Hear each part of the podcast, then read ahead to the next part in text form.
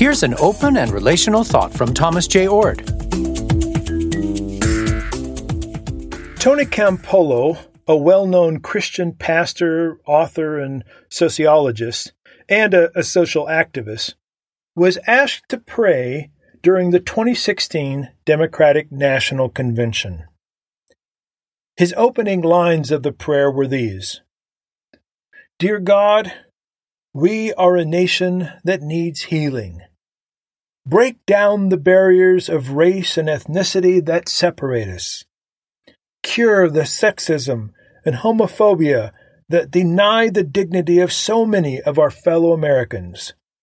Show us how to love the needy in our midst and even our enemies. Help us overcome evil with good. In his book Divine Echoes, Mark Gregory Karris quotes Campolo's prayer and then relates it to his own views of praying with conspiring prayer. Karris believes that our prayers always involve some kind of creaturely contribution to see the fulfillment of them. Therefore, he says that Campolo's prayer doesn't quite account for the role that we must play for instance, when Campolo asked God to break down the barriers of race and ethnicity and to cure the sexism and homophobia that deny dignity, Karris says that he does not do enough to talk about the role that we must play in being part of the answer to the prayer that we pray for God.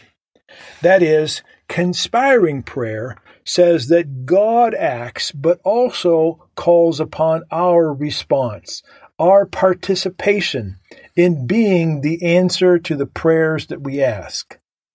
We cannot do this alone, but God doesn't do it alone either.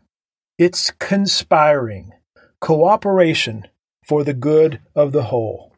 This is a theme common in open and relational theology in which God is not seen as the dominating, domineering, unilaterally controlling individual, nor are we in creation seen as isolated, alone, and the only actors in the world. Rather, God empowers and we respond.